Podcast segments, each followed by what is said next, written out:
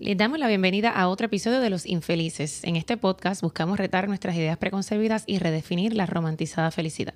Nuestra misión es cambiar la narrativa de la infelicidad, dándote otra perspectiva y mecanismos de afrontamiento probados.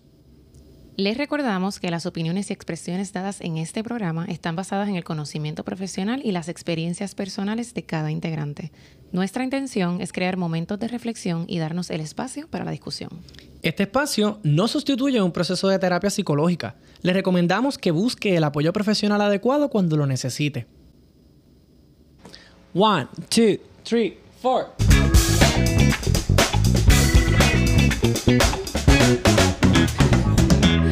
Yo creo que nos vamos a coger unas clasecitas de percusión después de aquí. Tenemos quien nos las dé. Tenemos. Qué raro. Hola, bienvenidos. recurso. bienvenidos, bienvenidos a Los Infelices. Bienvenidos a este su, su podcast Los Infelices. Mi nombre es Emanuel Yo soy Diandra. y nosotros somos un podcast que buscamos cómo cambiar la narrativa de las personas de esa infelicidad porque creemos que la infelicidad es la insatisfacción de las cosas que vivimos por una narrativa resiliente, positiva y más asertiva, más dirigida hacia las metas o propósitos que tengamos establecidos. ¿Y cuáles son esas herramientas para poder hacerlo? Bellísimo. Y casualmente, en el día de hoy, tenemos el tema. Este no es candente. Este no es candente. Este es realmente Este es existencial. existencial. Mm, Hoy vamos a hablar de lo que es el propósito. Lo que me habías escrito Ajá. fue cómo identificar nuestras pasiones. Cómo identificar nuestras pasiones. Pero es el propósito. Pero exacto, sí, porque como que va muy alineado. Así que hoy el tema central va a ser lo que es el propósito. Y siempre nos gusta traer un poquito de contexto y de literatura y de información para beneficio de toda nuestra audiencia. Y el significado de lo que es propósito es como es, es el sentido o la razón detrás de la existencia eh, o de nuestras acciones, ¿ok? Está muy relacionado a nuestro bienestar emocional y a la satisfacción personal. ¿Qué tú entiendes? Totalmente. ¿Estás, estás de acuerdo con eso, verdad? Estoy de acuerdo. Ok. Hay tres teorías, ¿verdad? Hay varias teorías que hablan de la importancia de lo que es establecer un propósito en la vida. Primeramente tenemos la teoría de la, la autodeterminación y dice que la autodeterminación, ¿verdad? Necesitando ese propósito, va a ir bien atada a esa motivación intrínseca y la importancia de satisfacer las necesidades psicológicas básicas. Tenemos también la profecía autocumplida que dice, que ¿verdad? de esas de Pigmalión, el estar sumergido en el propósito contribuye a que se trabaje más duro y estemos más enfocados para alcanzar las metas. Ok, ahora en español. En arroz y habichuela significa que cuando tú tienes un propósito establecido, todas esas energías o todo ese, ese ímpetu, ese esfuerzo que tú tienes va a ir bien dirigido a ese propósito y a la medida que tú, te, tú vayas invirtiendo hasta más tiempo en ese propósito, vas a cumplirlo. Y te vas a sentir mejor. Y te vas a sentir mejor, obviamente. En el segundo punto que traíste, me gustó lo que dice necesidades psicológicas básicas. Y precisamente en el episodio pasado de las redes sociales estábamos hablando de que la jerarquía de Maslow, que es de las necesidades y las motivaciones humanas, Yes. en ese primer nivel están las necesidades básicas fisiológicas. Fisiológica. Que tiene que ver con el sueño, con comer, Ujú. etcétera. Y a partir del segundo nivel en adelante, pues ya son un poquito más de autorrealización, de ese sentido de seguridad, de propósito, etcétera. O sea que está súper interesante cómo todo se correlaciona. La psicología positiva, ¿verdad? Como tercer- tercera teoría que traigo, sugiere que tener un propósito en la vida está relacionado a una mejor felicidad y satisfacción de vida. Que por eso es que trajimos el tema. Correcto. Ahora bien, Diandra, que tú tienes por allá de tus facts. Yo tengo, yo traje un estudio que fue reseñado por Forbes, amo Forbes, y dice que, pero fue llevado a cabo, Anuncio no hablar, pagado. con, déjame hablar con, con propiedad, fue llevada a cabo la investigación por la Universidad de Scranton en Pensilvania y el Instituto Static Brain, y dice que solamente el 8% de las personas que sienten un propósito logran cumplirlo. Ese mismo estudio, porque pude desmenuzar un poquito más la- las estadísticas, dice que 3 de cada 4 personas terminan el año igual que como lo empezaron. O sea, ese es el 80%. Y cuando hablaba de, cuando aterrizaba un poquito esos porcientos, decía que cuando terminaba, finalizaba enero, o sea, el último de enero, ya el, set- el 80% de las personas habían abandonado esas resoluciones de año nuevo o esa dirección que entendían que, que les iban a dar a su vida en... Tú sabes que me viene a la mente ahora que tú dices eso. ¿Qué? Tú sabes que en enero, siempre que vamos al gimnasio, es como, ¿por qué no empezamos en febrero? Porque de verdad esto está bien lleno aquí. Bien brutal. Bien brutal. En enero siempre la gente está bien motivada. Dios mío, no cabe nadie. Sí, y no, en el gimnasio pasa incluso casi siempre los lunes. El lunes el, gimnasio está es verdad. explotado. Eso explotado con J.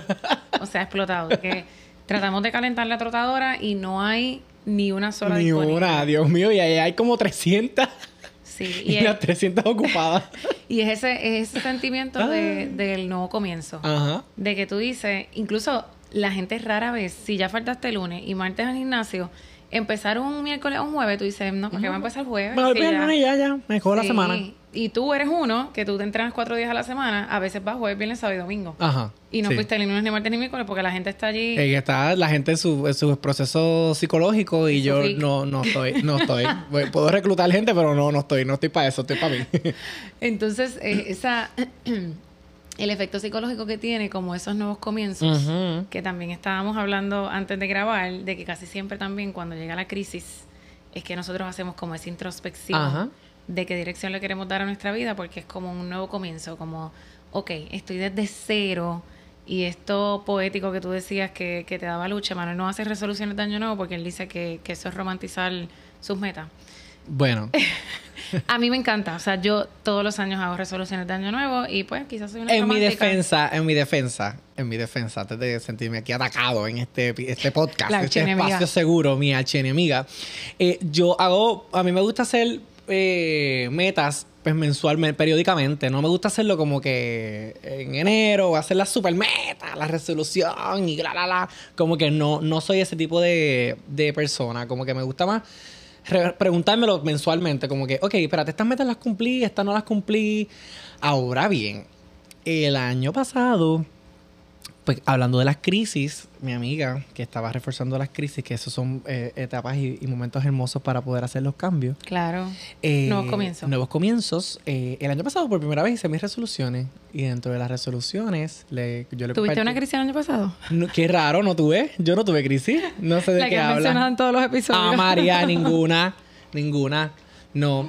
Eh, sin embargo, reconozco que cuando hice la resolución de Año Nuevo, ah, hubo cosas puntuales que yo me había propuesto porque pues siempre las había anhelado, pero nunca las había como que puesto en agenda como para hacerlas. Ok. Pues porque tenía otras distracciones, otras preocupaciones, ta, ta, ta, ta, ta. Pero eso fue en enero de este año. En enero de este año. Ok. Y yo tenía una agenda que eh, me guiaba, era muy intencional la agenda, era más tipo journal, pero también te, te ayudaba como que a organizar tu día, etcétera, y hacer tus reflexiones toda la semana. Y bien, una cosa bien chula, una agenda bien buena. Y en diciembre hay una parte al final que dice como que, ok, habla de tu reflexión de año, que tú piensas de este año, cómo te ha ido, ta, ta, ta. Y al final dice, establece 25 cosas que quieres hacer o esas resoluciones que te gustarían hacer, 25 resoluciones que te gustarían hacer para el próximo año. Y yo dije, diantre, 25, un montón. 25 es un montón. 25. Si lo divides ya, yo estoy, mira aquí. Eso es a razón de dos, dos metas por mes. Literal, yo dije, yo, mano, está bien bien fuerte. Eso, nada, yo empecé a hacerlo poquito a poco. Y de las cosas que había puesto en esa agenda fue crear un espacio o tener algún recurso, diseñar un recurso para poder estar más cerca de las personas y no quizás en un formato más de clínica o paciente, sino tener un formato más, más de apertura, Más informal. más informal, en donde pudi- pudiésemos hablar de bienestar y de, y de, y de salud mental desde otro enfoque. Y pues este podcast yo creo que le ha brindado ese espacio.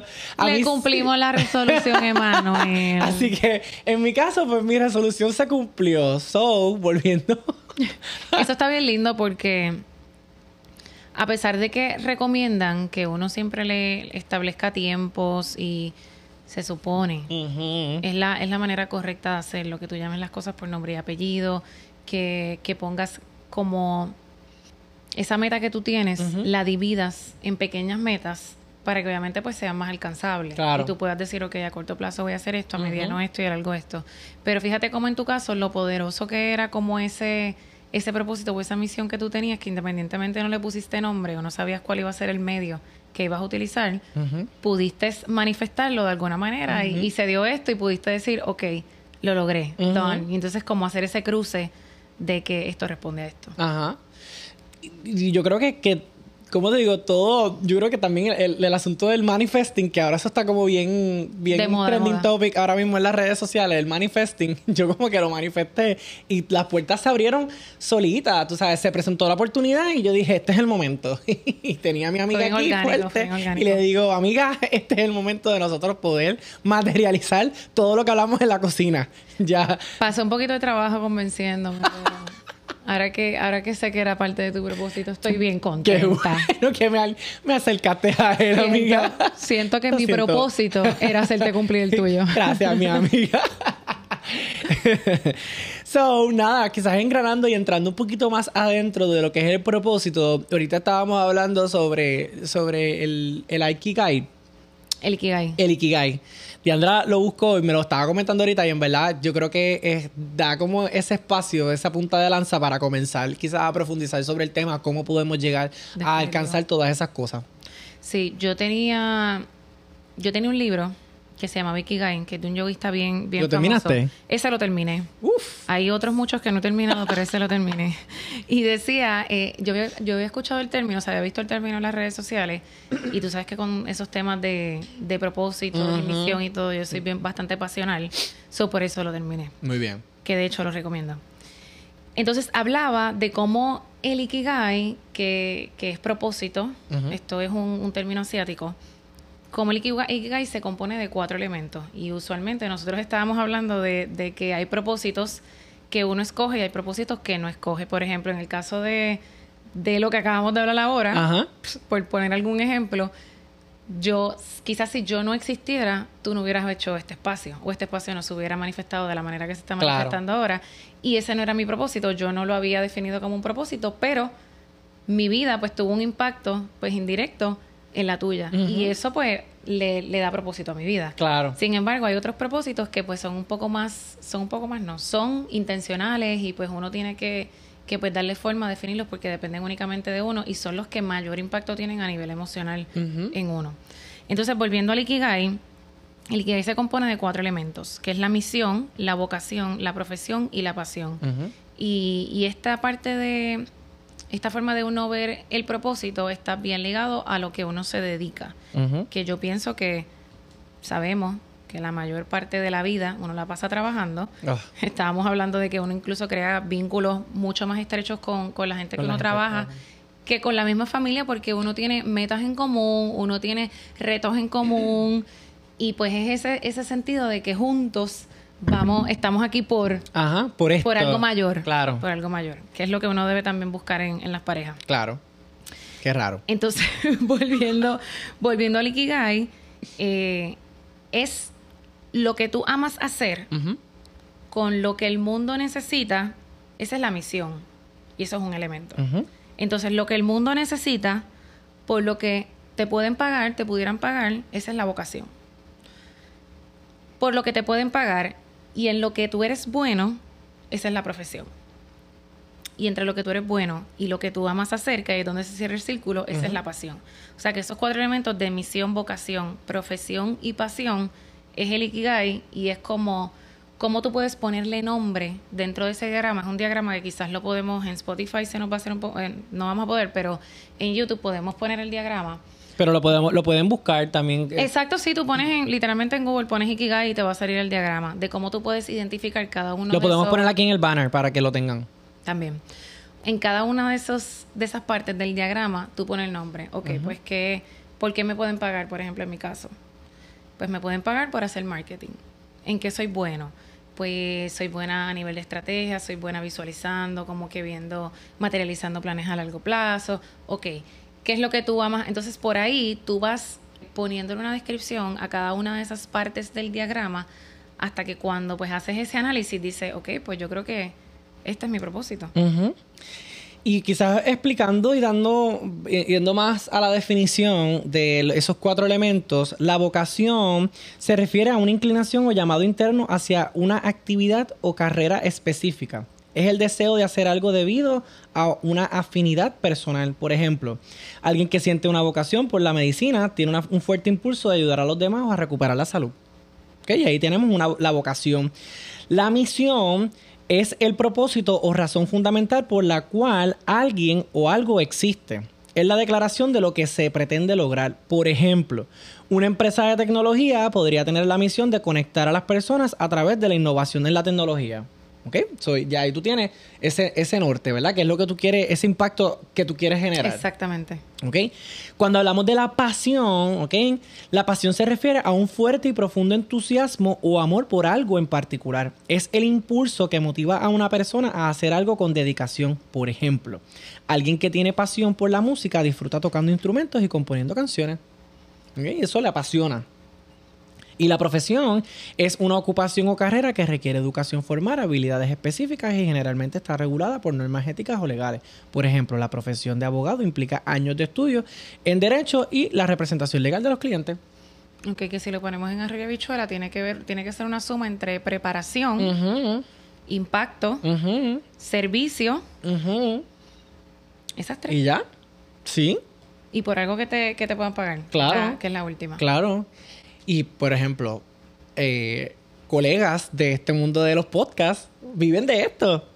Y, o sea, qué bueno poder encontrar esa pasión, esa vocación y esa misión y, y convertirlo en esa profesión. Tener todos esos cuatro elementos juntos en un solo proyecto es hermoso porque no te pesa. Exactamente.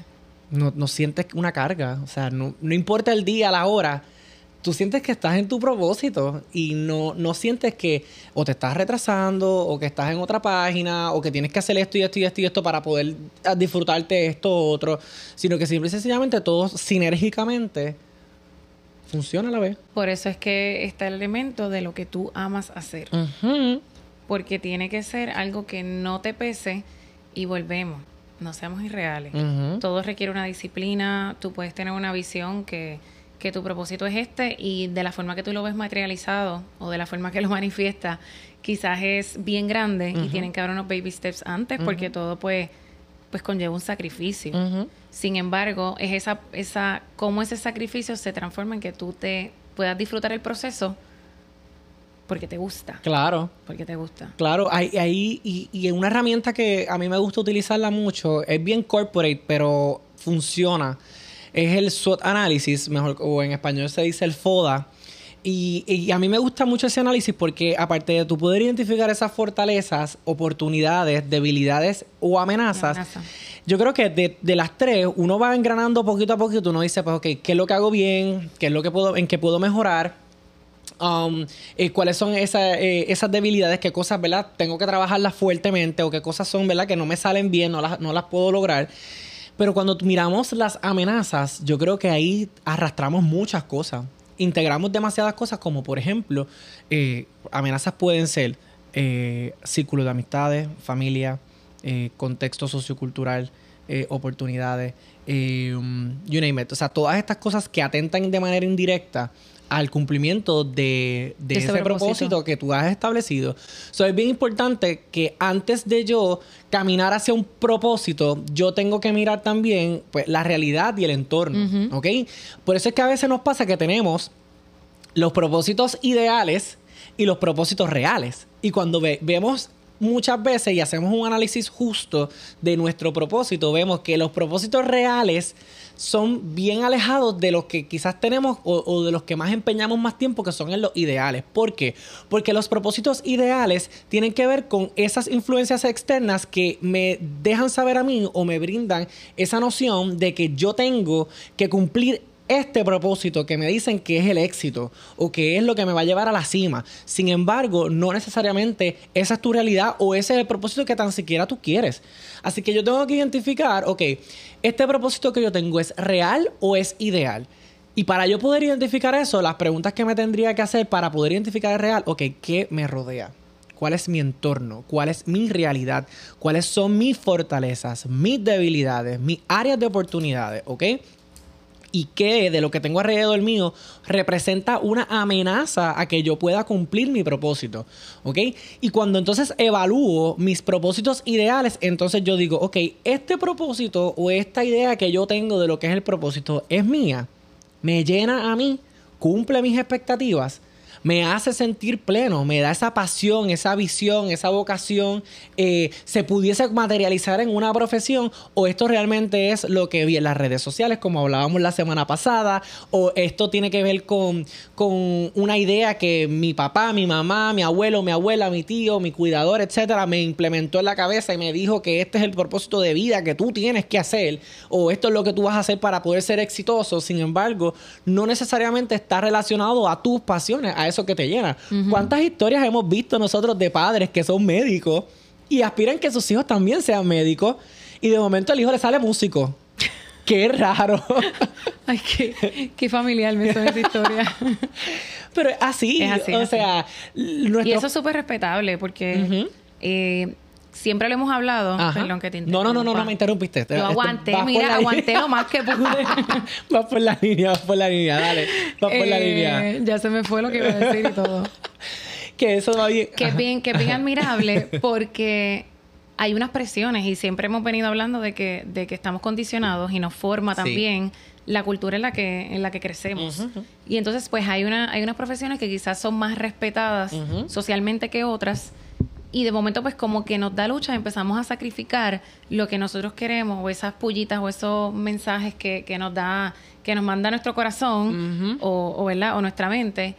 Porque, porque dirán, porque eso no se ve bien, porque y entonces empezamos a apagar esas lucecitas que a la larga si no tienes esa lucecita, esa llamita, no, no te vas a sentir bien. Y entonces a mí me pasó, por ejemplo, yo siempre me visualicé pienso ahora reflexionando, el ego hablando, yo siempre me visualicé como jefa de un, de un departamento de una multinacional, esté viajando el mundo. Y ahora yo digo como que, pero eso me llena. O sea, a mí lo que me gusta es estar con mi gente, como que tranquilita, tener espacio para leer, tener espacio para hacer estas otras cosas.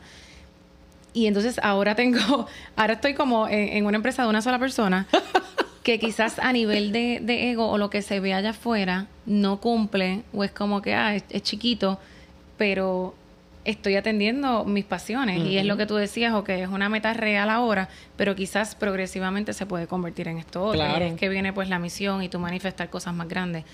Pero recogiendo lo que, lo que tú estabas hablando, uno tiene que hacer las paces con, con la viabilidad de, de ese propósito hoy. Importante. ¿Cómo yo puedo aterrizarlo a mi realidad para evitar o para protegerme de las frustraciones y de la inconsistencia. Porque a medida que uno vaya viendo que, que, eso es irreal o que estoy soñando demasiado o que, o que no es lo que las otras personas estaban esperando de mí, todas esas cosas que vienen eh, externas nos siguen como contaminando. Y entonces va a llegar un momento, ay, no, es que eso, No, eso está bien difícil, eso es irreal. Mira, yo, yo tuve los otros días una, una persona que estaba hablando con, como profundizando, que raro, que a mí no me gusta. y, y yo le dije, pues como que, ¿cuál es tu sueño que tú quieres lograr? Y me dijo, no, es que no lo voy a decir porque va a sonar bien bobo. Y yo le dije, pues la persona que piensa que tu sueño es bobo, no, no debe estar, no debe estar cerca tuyo porque es que uno tiene que respetar los sueños de, cada cual independientemente sean pequeños, sean grandes, o sea, es tú estar en sintonía con lo que te hace bien. Ah, yo tenía un quote que esto fue casualidad, dice, no es opcional poner por encima lo que se ve bien de lo que nos hace bien. Y casualmente lo tenía, lo tenía en esa página, pero como tú sabes, sustainability, quería reciclar la página y pues lo tenía ahí. pero va, mira cómo las cosas pasan va, va súper a tono porque estamos pendientes a lo que los demás piensen, si llenan las expectativas de los demás y tus expectativas. ¿Cuánto tú respetas más lo que la gente piense o lo que se ve bien afuera que lo que tú entiendes que, es tu llamado, que te enciende, que te... Literal. Hay que ser bien celosos con eso. Mira, ayer, tan cercano como ayer, compartiendo con unas amistades, una de, de las personas que estaba allí compartiendo con con el grupito, estaba hablando, ¿verdad? De una, de una dinámica de, de, de, la vida profesional de él, cómo él la pudiese quizás, ¿verdad? Movilizar. Esta persona estudió medicina terminó su escuela de medicina y pues lo que le falta es pues coger los steps para poder empezar a ejercer como doctor en medicina. Sin embargo, su pasión eh, o lo que le, le enciende la llama es ser coach de un equipo de voleibol. Y eso como que le encanta porque se siente apasionado y tú lo ves y el drive de, de esta persona es como que me encanta, nada, que si las estrategias, nada, pero estas cosas me dan lucha, ta, ta, ta. Y tú veías cómo el, ese, e, e, esa elaboración de, de, de, la situación. Se le salía por los poros. Se le salía por los poros. Y yo decía como que, yo mirando yo desde mi expectativa, yo decía yo, no, no, sí, después de tantos años estudiando medicina, es bien difícil. Y todo lo que uno está embrollado económicamente. Sí, los préstamos estudiantiles. Los préstamos estudiantiles te, te, respira la nuca, tú sabes. Y yo digo, wow, o sea, llegar hasta este punto y, y replanteárselo, qué difícil debe ser, pero qué bueno que quizás pasó todo esto, ay, pasó todo esto para él poder llegar a este cuestionamiento. Y mi pregunta fue como que, ok, pero ¿qué es, cuál es tu prioridad ahora mismo? ¿No te gustaría cerrar esa meta o, ese plan? Porque también me hablabas de que haber estudiado medicina era tu sueño, también te gustaba, que fue algo que te disfrutas, algo que te, que te apasiona como que él estaba tratando de tantear cómo encajaba este si ponía un híbrido? exacto cómo hacer un híbrido o cómo o, a qué lo que a qué era lo que tenía que renunciar, renunciar en un momento en específico y yo creo que el mejor consejo que le pude dar fue como que yo, mira, yo creo que si empezaste esta, esta meta de la escuela de medicina, pues ya lo que te queda son los exámenes y quizás la rotación.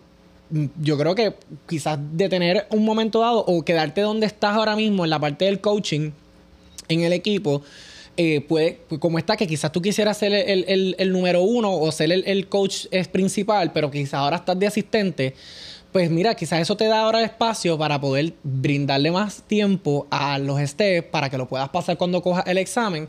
Y más adelante, cuando ya tengas todo en las manos, pues entonces escoger qué es lo que quieres, hacia dónde te quieres movilizar. Pero no, no decirle como que renuncia, olvídate del beso del voleibol, porque eso no deja nada, nada, nada, que mejor vas a ganar más como médico, que eso es lo que típicamente la gente te va a decir en la calle, tú sabes. Y ahí es que tenemos que tener mucho cuidado porque relacionamos el propósito con el el éxito idealizado de las personas. O lo que la gente entiende que es éxito. Y la verdad del asunto es que eso va a depender de ti, porque yo conozco muchas personas que tienen profesiones que quizás no son gran remuneradas económicamente, pero son personas felices. Claro. Ajustaron su realidad a, a ese presupuesto o a ese salario que esa profesión les iba a pagar. Claro, y no, y uno no necesita o sea, es que vivimos bombardeados. Demasiado. De, de, pues estas expectativas, estos lujos y el que tiene, el que tiene, todo es el más que tiene. Ay, sí. Y yo creo que es. No queríamos hablar de este tema, queremos ser bien cuidadosos con el tema del autoconocimiento, pero ¿cuál es, cuál es tu prioridad en la vida?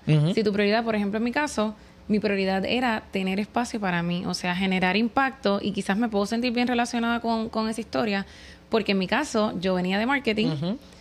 Pero de momento estuve, manejé una marca que estaba bien adentrada en temas de sostenibilidad y temas de energía renovable y todo esto, que despertó una pasión en mí. Entonces me certifiqué en sostenibilidad. Y yo decía, ok, este, ¿cómo, ¿cómo hago aquí? O sea, tengo el arroz, tengo la, ¿cómo hago el... El huevo a la gallina. y entonces, pues, como es algo que no, que no existía quizás, pues entonces yo dije, ok, ¿qué necesita el mundo? Pues si yo estoy teniendo esta visión y se me despertó de de que me gusta crear impacto y me... ¿Por qué no lo mezclo con esto que yo sé o por lo que me están pagando, que es el marketing? Y ahí entonces es que nace lo que estoy haciendo, que es un tema de marketing sostenible y de cómo la sostenibilidad se puede integrar en todos esos procesos o esa cadena de valor detrás, de, detrás del marketing. Pero es es súper interesante porque es tú poder identificar si una cosa puede convivir con la otra, lo primero, y si no, ¿cuál te llama más? En el caso de, de, ese amigo tuyo, hay que tener mucho cuidado porque cuando uno está estudiando, a veces la pereza de tú todavía no estar ejerciendo contamina el proceso. Bien brutal. Pero no es hasta que tú estás ahí con los pacientes que sientes como esa satisfacción. Yo no he sido médico, pero asumo que de momento tú poder que, que con tus manos o con tu recomendación alguien sane o tuviera ese progreso a nivel de salud de una persona, tiene que ser súper fuerte para uno que la vida de los demás o la salud de los demás depende, depende de ti. So, sí, uno tiene que ser bien cuidadoso uno, con los consejos que le das a las otras personas y segundo, con los consejos que recibes o que permites que permeen en tu, en tu mente. Yo creo que, que es eso, o sea, seamos justos con nosotros mismos y miremos bien, bien, de, bien de cerca. También te- está este asunto de que los propósitos son estos y tengo que eh, quedarme estrictamente con ese propósito de vida. Y la verdad del asunto es que los propósitos pueden cambiar. Tú puedes cambiar tu propósito porque es que si nosotros estamos siendo bombardeados, estamos siendo rodeados de experiencias constantemente cambiantes, distintas, eh, en ambientes diferentes, oportunidades distintas, porque por ejemplo, en tu caso, tú no sabías que te gustaba sustainability hasta que tuviste ese encuentro con, esa marca, hasta que lo experimentaste, tú dijiste, wow, esto me hace sentir bien llena. Sin embargo, pues yo, a ver, eh, que tú te hayas quedado quizás con el propósito inicial, que era ser directora de marketing de una multinacional y viajar el mundo, pudo haber quizás contaminado ese deseo o, o esa pasión que se estaba despertando en este campo de lo de sostenibilidad. Claro. No, y es tú tener, asumir esa responsabilidad que tú mencionaste la palabra de accountability, asumir esa responsabilidad de que yo sé que si, que si yo no llevo a cabo este propósito, que es la parte de lo que el mundo necesita, van a haber muchas marcas que dejen de integrar estos procesos responsables o transparentes en sus procesos simplemente porque yo no di ese servicio. Exacto. So es esa parte de tú responsabilizarte de eso que tú traes al mundo que tienes que traer al mundo y agarrarte de ahí de que de que hay un impacto. Si yo no si yo no cumplo con mi propósito hay un impacto que va a dejar de existir y van a haber muchas vidas que van a dejar de en el caso tuyo de lo del podcast o lo de los talleres van a haber muchas vidas que van a dejar de escuchar el mensaje que yo tengo que llevar simplemente porque yo no me atreví Exacto. porque yo no, no le metí ganas o no no creí en mí y ahí es donde uno saca el coraje porque no es fácil No es fácil. no es fácil. La gente a veces me mira como que, wow, qué bien. Todavía me dice, ¿Cómo ¿cómo puede? tú, no, no, ¿cómo tú dejaste ese trabajo? ¿Cómo tú dejaste ese trabajo? O sea, casi nadie tiene la oportunidad de tener ese trabajo, de trabajar para una marca así o así. Porque lo tuve, lo agradecí, lo maximicé y ya es momento de movilizarme a algo en lo que yo creo. Porque es que te despertó una pasión en ti. O sea, para ti era como que "Wow, esto me llena. Yo quiero. Y, y, eh, eh, fue más importante el impacto que pudo crear, que puede crear lo que quieres hacer, que el haber estado allí en algo que ya estaba inventado, que si te ibas o renunciabas, iban a poner a alguien Cualquiera puede hacer eso. Y no cualquiera, ¿verdad? Un profesional dentro de tu campo iba a poder eh, administrar ese puesto. ¿Ok? Hay una historia que me gusta mucho, yo no sé si quizás te acuerdas.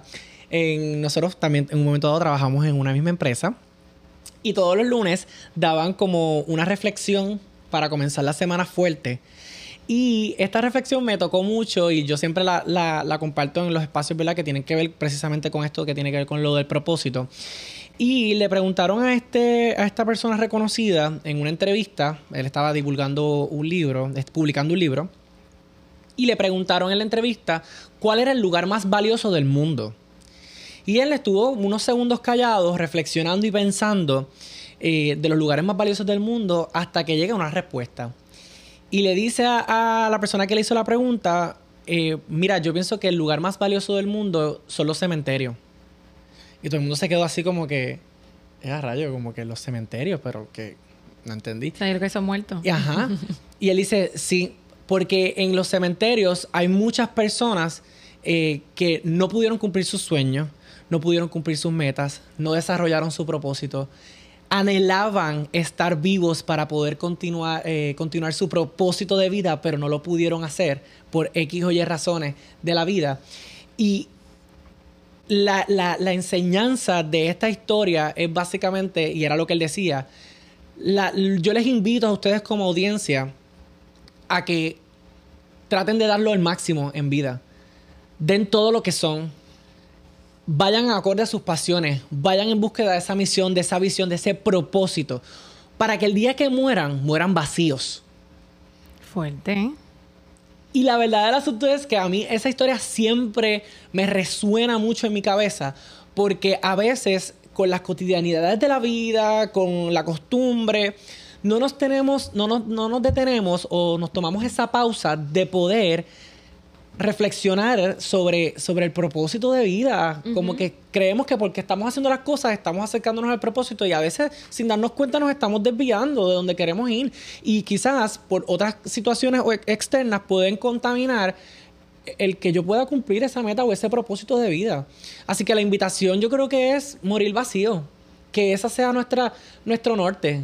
El propósito va a cambiar yo entiendo que todos vamos a tener momentos en la vida donde vamos a redirigir nuestros esfuerzos, nuestras energías. Afinarlo. Vamos a irlos afinando. Y no significa que no te estás siendo fiel porque no estás cumpliendo ese propósito que te habías trazado hace cinco años atrás. Significa que creciste, que eres ahora otra persona, que aprendiste de tus experiencias y reformulaste con herramientas nuevas el propósito de vida. Partiste.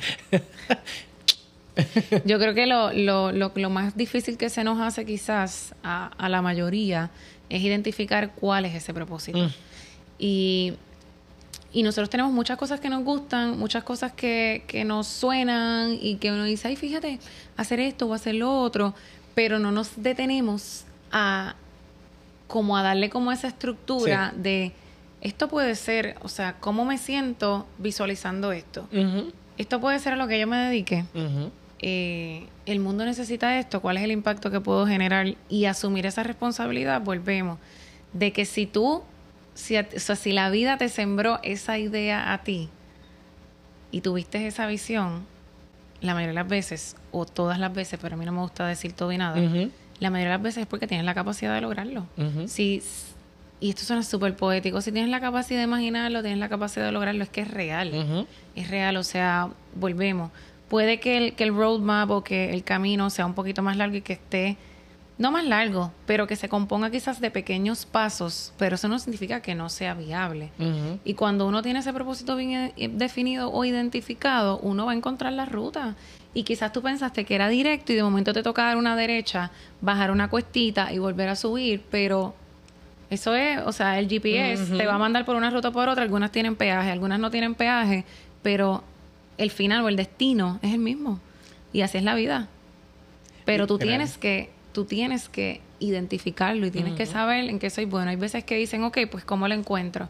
Y de momento uno tiene, como por ejemplo en el caso de tu amigo, quizás empezar a hacer una lista de cuáles son mis pasatiempos, qué son las cosas que me gustan, cuál es mi preparación. Y si esta cosa me gusta un montón, pero yo no tengo preparación, pues qué preparación necesito para hacer eso que me gusta de manera profesional. ¿Qué te pasó con lo de sustainability? Que, que te, metiste y cogiste una certificación. Exactamente, bastante cara. que los préstamos, los préstamos este mes que se reanudaron, eh, nuestro, nuestra, ¿verdad? Nuestra, no decir condolencias, pero eh, nuestra empatía. Un abrazo, un abrazo, a aquellos que, un abrazo solidario a aquellos que este mes les reanudaron el pago de los préstamos. Y felicitaciones a aquellos que pudieron extender dos o tres meses más. Pues estamos todos en el mismo barco, no pasa nada, estamos con ustedes, los llevamos. sí, pero nada, esas cosas hacen falta, esos partes, esos son los peajes. Ah. Esos son los peajes, hay que pagarlo. Y caro, hay que, pagarlo, pero son parte de esa preparación y de, ese destino final, porque si no tuviéramos esa preparación, definitivamente no quizás el valor que pudiéramos añadir fuera menos o no tuviéramos esa estructura o esa acción. Así que, nada, gracias a la vida por los peajes. Exacto. Estabas hablando del camino. Estaba hablando del camino. Pues identificar esas pasiones o esos pasatiempos. Y entonces, hay veces que nos pasa también que uno dice, como por ejemplo el podcast, que uno dice, no, pero es que eso lo hace mucha gente ya. A mí me encantaría hacer esto, pero eso lo hace mucha gente. Ok, ahí es donde viene el, el tema del FODA que tú dijiste y el análisis de mercado ok, esto lo hace todo el mundo, pero yo puedo hacer diferente en este ambiente para entonces que lo que yo, uno, que tenga salida. Y dos, que te apasiones más porque es como que vas a creer más en eso porque si no, como yo lo hago, no lo hace nadie. Claro. Como en el caso del podcast, que nosotros dijimos que, ok, hay mucha gente que habla de emociones, hay mucha gente que habla de la vida, pero el cómo como que se queda corto. El call to action. Exacto, de cuáles son esas herramientas o cómo lo puedo hacer, con qué se come esto. Y ahí es donde llegó nuestra diferenciación. diferenciación. Eh, así que por ahí va la cosa. Yo voy a poner el diagrama de, del Ikigai, está perfecto. Literal. Porque, es uno, Puede, uno puede llenar los blancos para entonces darle un poquito de forma y uno poder entonces hacer esa como ver ese resultado de, de esas cuatro, esos cuatro elementos, la suma de esos cuatro elementos. Me, pa- me parece perfecto. Trayendo en, en- en- en experiencia también, estos días estuve, estuve reuniendo con una amiga que ella fue mi jefa, pero yo a- ahora nosotros somos super close, somos, somos bingo. Saludos, Ivette. Saludos, Ivette, te amamos.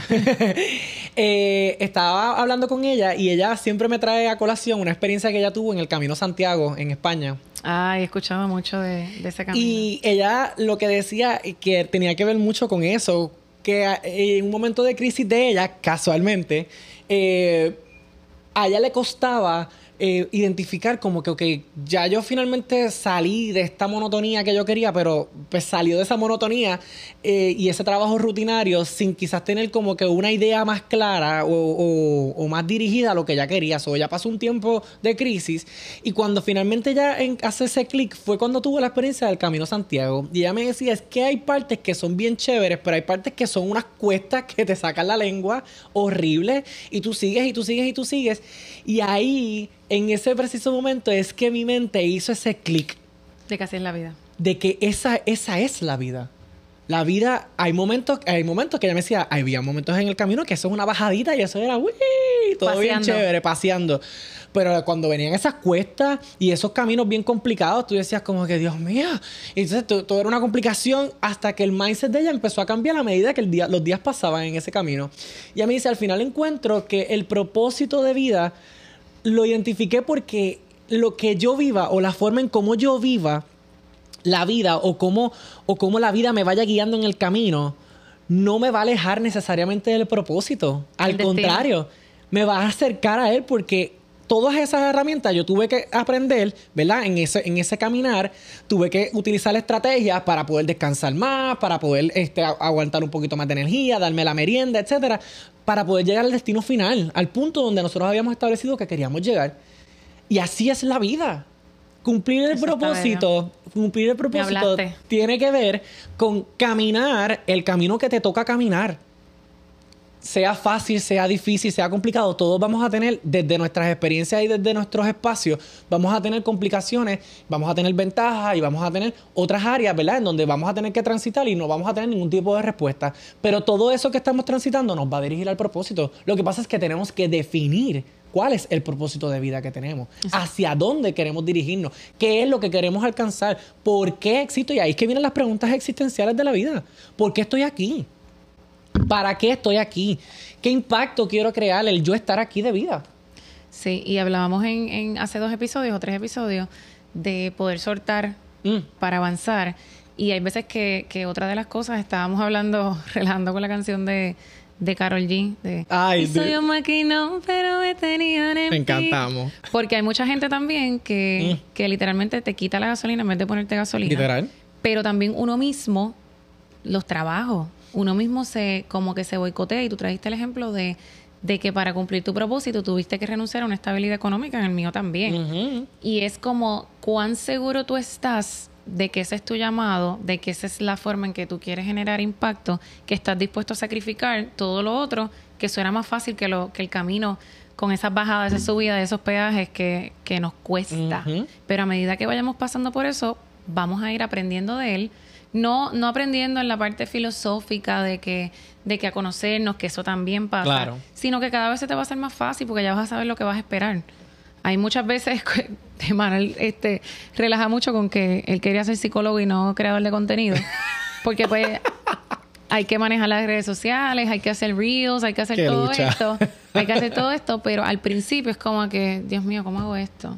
Y ya a medida que lo has hecho, ya lo haces hasta solo, ya ni me preguntas. Sí, es verdad. O sea, que si ven cosas así que, que no se ven como tan estéticas y eso, es que Manuel las publicó sin, sin decirme nada. Porque a mi criterio y mi juicio se ve bonito.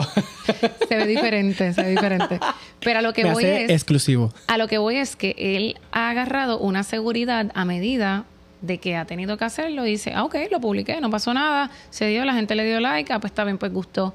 Y eso va creando una seguridad en uno de que ya esto yo lo domino. Ok, next, próximo challenge. Exacto. Y ya para un próximo proyecto que tú tengas, ya tú sabes que las redes sociales no van a ser un hecho para ti. Porque ya más o menos estoy ahí Ya, ya tú pones hashtags, ya tú... Ya, sí, ya, ya busco ya los tienes hashtags. ese, ese meta business talao. Al principio me daba risa, y esto es un paréntesis bien corto, que yo cogía los hashtags. Hay una estrategia para los hashtags. Y yo escogía el hashtag que no tenía nada, tenía un post nada más ese hashtag. Y yo, ay, mira qué lindo está este hashtag. Pero nadie. O hashtag bien largo.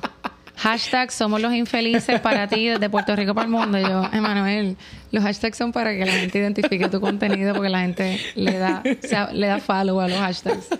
Y entonces ahí aprendió que cada hashtag tiene sus seguidores Sí, y todo. exacto. ya, por la llama. ¿Verdad, y amiga? Ya aprendo de psicología. Sí, viste. so, yo creo que entender que el camino es complicado es parte de acercarte al propósito. Lo que pasa es que no te puedes, no puedes desistir ni puedes renunciar en el proceso. Porque no estás más lejos del propósito. Quizás estás más cerca de lo que piensas. Lo que pasa es que tiene que haber una transformación. Tiene que ver con soltar, como habíamos hablado en los otros episodios, soltar personas que no te, no te empujan, no te dan esa gasolina para poder llegar ahí. Porque a veces tú necesitas motivación. Tú necesitas que alguien esté allá al lado tuyo. Dale para adelante que tú puedes. Dale, dale, dale. quites. No te quites, tú puedes, tú lo vas a lograr. Tienes que ser paciente, vamos, sigue, sigue. O sea, pero a veces tiene gente que, te, que empiezan con, con el, el comentario eh, a la negativa. Ay, yo pienso que no, yo creo que eso no va a dar fruto. Yo creo que no. mm, Yo creo que eso de la compañía eso no va para ningún lado. Claro, no, y tú tienes que ver también en los precedentes de esa persona, porque hay personas que quizás tienen la capacidad de ser objetivo y uno con el sueño y el sueño, porque también hay personas que hay que aterrizarla. Claro. Porque si tú eres muy soñador y yo te amo y quiero lo mejor para ti, yo voy a decir, está bien, pero no te vayas por ahí porque te vas a frustrar en el proceso. Claro. Porque en- quizás yo que tengo esta otra experiencia, lo estoy viendo desde otro punto de vista, pues te quiero proteger en Claro. ese sentido. Pero es tú saber de quién viene, de dónde viene esa, ese, ese consejo y cómo entonces, respetando tú y cuidando, siendo celoso con ese propósito que tú quieres o esas metas que tú tienes. ¿cómo puedes entonces integrar ese feedback de la gente sin que necesariamente te cambie el rumbo? Porque si eso hizo clic contigo, es por algo. Claro. Entonces hay que buscar, sí, no pasar trabajo de más, pero tampoco renunciar a eso, porque todo va a conllevar un sacrificio y una disciplina. Correcto. Así que tienes que respetarlo lo suficiente y creer en eso lo suficiente como para que puedas recibir los bombardeos que sea, ya sea de gente, de las situaciones, del gobierno, de, del mundo, de la pareja, de quien sea, y tú ser lo suficientemente resiliente como para De- abrazarlo y seguir, buscar la manera. Exacto. So, yo creo que hemos, Podemos ir a los call to action. ¿verdad? Yo creo que ya estamos, sí, yo creo que fuimos bien puntuales. Me gusta. Me, Me gusta, gustó, me me gusta. Hubo como epifanía hoy. Qué lindo. Me hablaste. Bello. Así que, Diandra, ¿qué tienes de tus call to action? Háblame de eso. Pues mira, yo creo que el primero, que es la base de todo, tiene que ser buscar el Ikigai, el diagrama. y entonces poder literalmente escribir lo que amas hacer, en qué eres bueno, qué el mundo necesita y por qué me pagarían. Entonces, la suma de esos cuatro elementos, yo creo que ahí te puede dar una buena dirección de cuál es tu propósito, qué impacto tú puedes generar en el mundo. Entonces, explorar los intereses, los pasatiempos. Hay veces que estudiamos una carrera y de momento nuestros hobbies se pueden convertir en nuestros propósitos. Es simplemente si tú dices, ok, lo que amo hacer es ir a la playa, ok, pues cómo tu preparación, o, o sea, cómo puedes mezclarlo y hacer un híbrido entre eso que no te cansas de hacer, pero que entonces tenga el resto de los otros tres elementos para que se pueda convertir en algo en lo que tú te puedas dedicar a largo plazo. Eh, entender qué es lo que te ha limitado en el pasado para que puedas entonces aprender de esos errores y, y coger, tener menos cuestas cada vez. Ser específico y realista. Eso de ser específico es bien importante. A Manuel le funcionó no ser específico este año. Pero mientras más específico uno sea, más uno Lo amarré. puede- Y dice, yes, aquí está. más uno Cumplí. puede como desmenuzar esa, esa meta o ese propósito en pequeñas acciones que te van a ir encamina- encaminando a eso. Porque hay veces que decimos, ay, sí, yo quiero esto, pero si no le pones tiempo, si no le pones, o sea, ¿qué necesitas para eso? Si no lo aterrizas, va a ser bien difícil que, pueda, que puedas cumplirlo, materializarlo. Eh, preguntarte para qué. No, ¿Para amiga, tú viniste fuerte hoy con esos call to action, ¿viste? Ya. ¿Para Trajo la literatura completa. ¿Viste? ¿Para qué, ¿Para qué quiero hacer esto y por qué? Para mí el why es, y fue lo, parte de lo que dije ahorita, porque yo me siento con la responsabilidad de que si yo no hago esto, se va a quedar muchas marcas sin hacer esto otro Y a su vez un efecto en cadena, porque un efecto dominó, porque si las marcas no hacen esto, entonces las comunidades o los clientes, los consumidores a los que las marcas les sirven, tampoco van a tener ese impacto. Y el planeta. Eh, hábitos. Amo la parte de hábitos. Tenemos que hacer un, episodio de eso. Sí, vamos a hacer, lo prometemos, vamos a hacer un episodio de hábitos. Yo leí un libro también que de... ¿Pero se lo terminaste? No, pero voy por más de la mitad. Ok, está ahí. Pero lo suficiente como para entender cómo la esencia de los hábitos y cómo tú... Hay hábitos que necesitamos crear y hábitos que necesitamos eliminar. Y hay una ciencia detrás de los hábitos que me encantaría que hiciéramos un episodio porque se puede profundizar mucho en ese tema. Y es como tú para crear un hábito facilitas ese hábito, o sea, como que lo haces parte de tu ambiente, haces una secuencia. Si tú tienes que tienes problemas para, no sé, un skincare, ah, pues entonces yo voy a poner el potecito del skincare al lado del cepillo de dientes, porque si yo todos los días me lavo el cepillo de dientes, pues entonces... Me lavo la boca. Me lavo. me lavo el cepillo. Perdón. Si todos los días me lavo la boca, pues entonces me voy a, automáticamente me voy a acordar de la cremita y después de ahí, pues entonces pongo el mate al lado. Cómo tú creas una secuencia conforme al hábito que tú quieras crear y cómo a su vez puedes hacerlo más difícil para los hábitos que quieres, que quieres dejar. Por ejemplo, si en el caso del teléfono que hablábamos de, del uso del, Instagram, yo tengo las notificaciones de las redes sociales apagadas. Porque obviamente eso hace que cuando me acuerdo entro, pero no tengo esa interrupción porque soy sensible a eso y lo reconocí, es una debilidad de que si me llega una notificación, pues automáticamente voy a entrar a, a responder. Uno por empatía, porque no me gusta hacer esperar a la gente, y otro porque, porque me gustan. Y entonces, pues, ok, ¿cómo puedes entonces alejarte? ¿O qué cosas puedes hacer para alejarte o eliminar esos hábitos?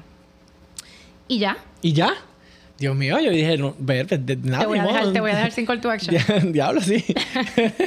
bueno, en mi call to action, eh, estos ejercicios que yo trabajo mucho para trabajar lo que es el asunto de la incertidumbre.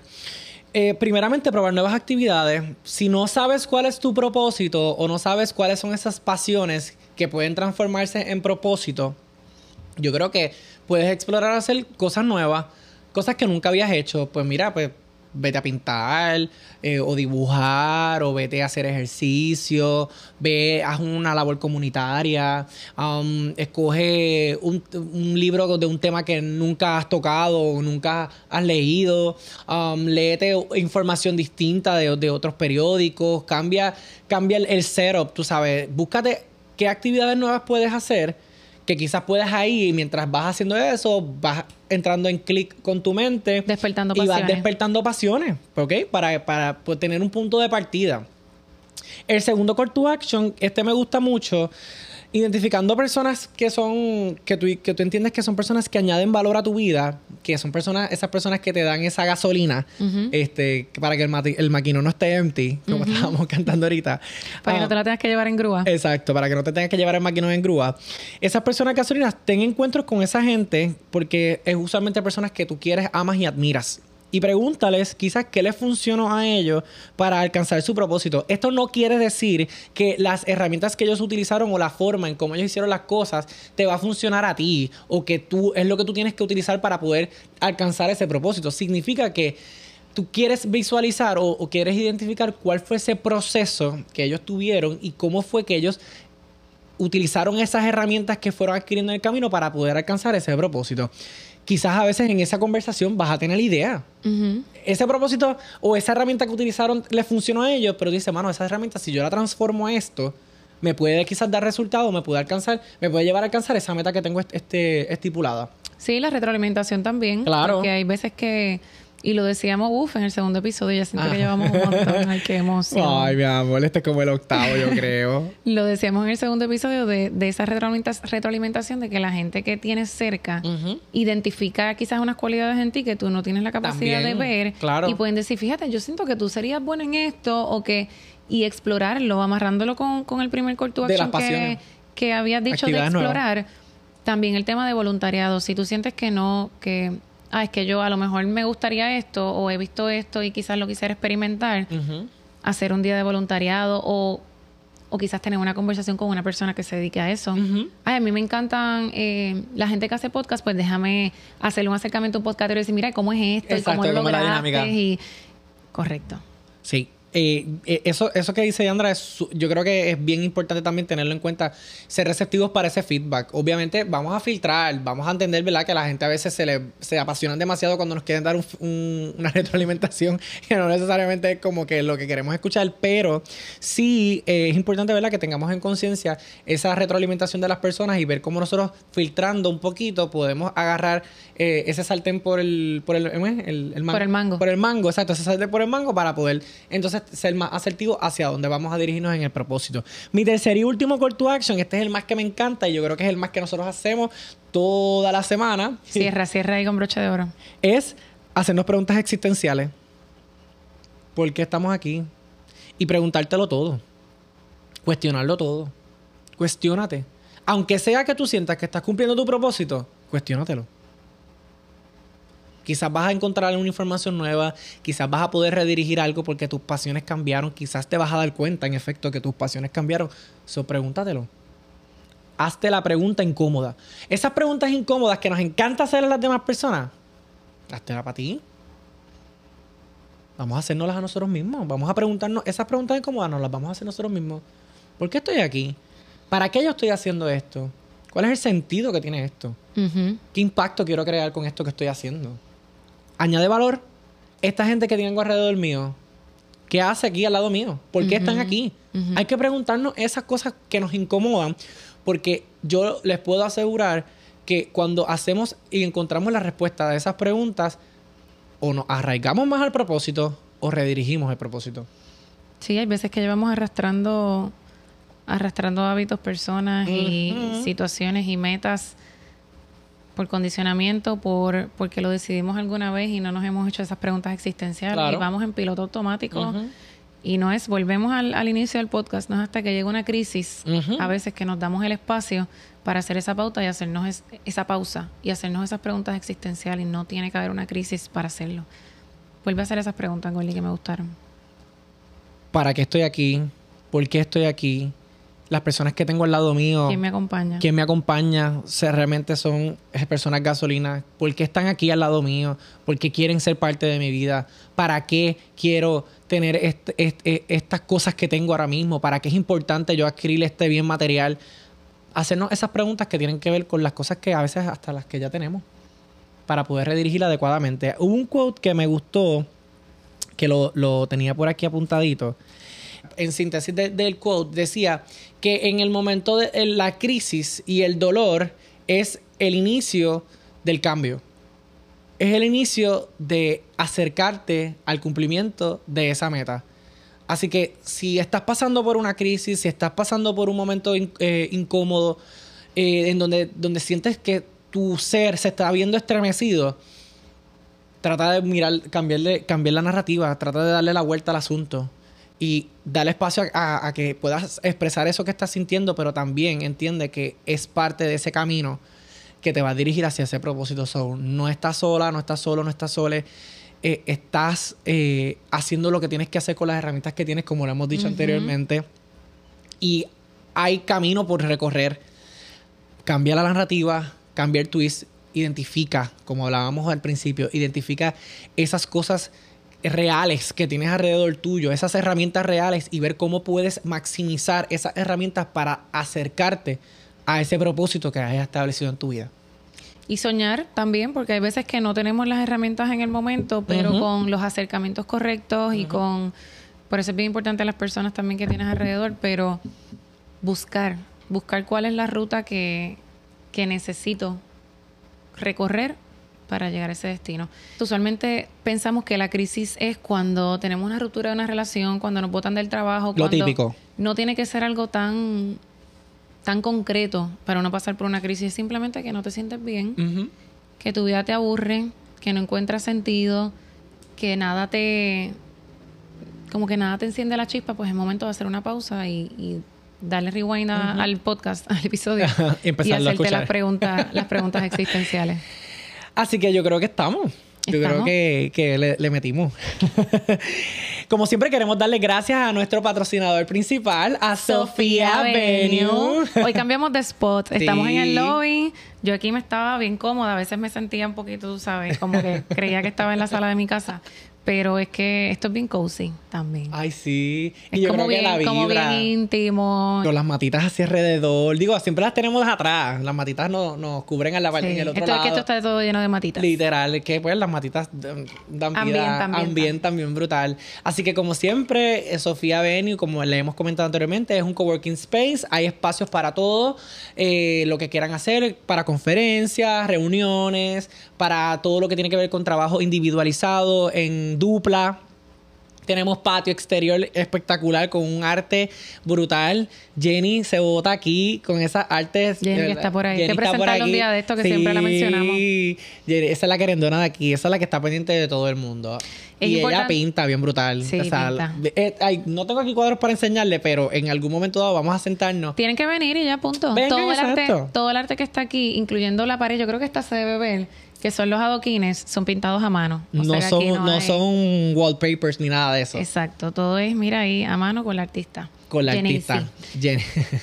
Eh, iba a decir algo, ah, que usted solamente necesita traer la laptop aquí, porque aquí hay todas las herramientas que usted necesita para trabajar remoto o hacer alguna colaboración, alguna reunión, lo que sea, de proyector, pantallas táctiles, este, digitales, pantallas manuales, comida, café, té, Ajá.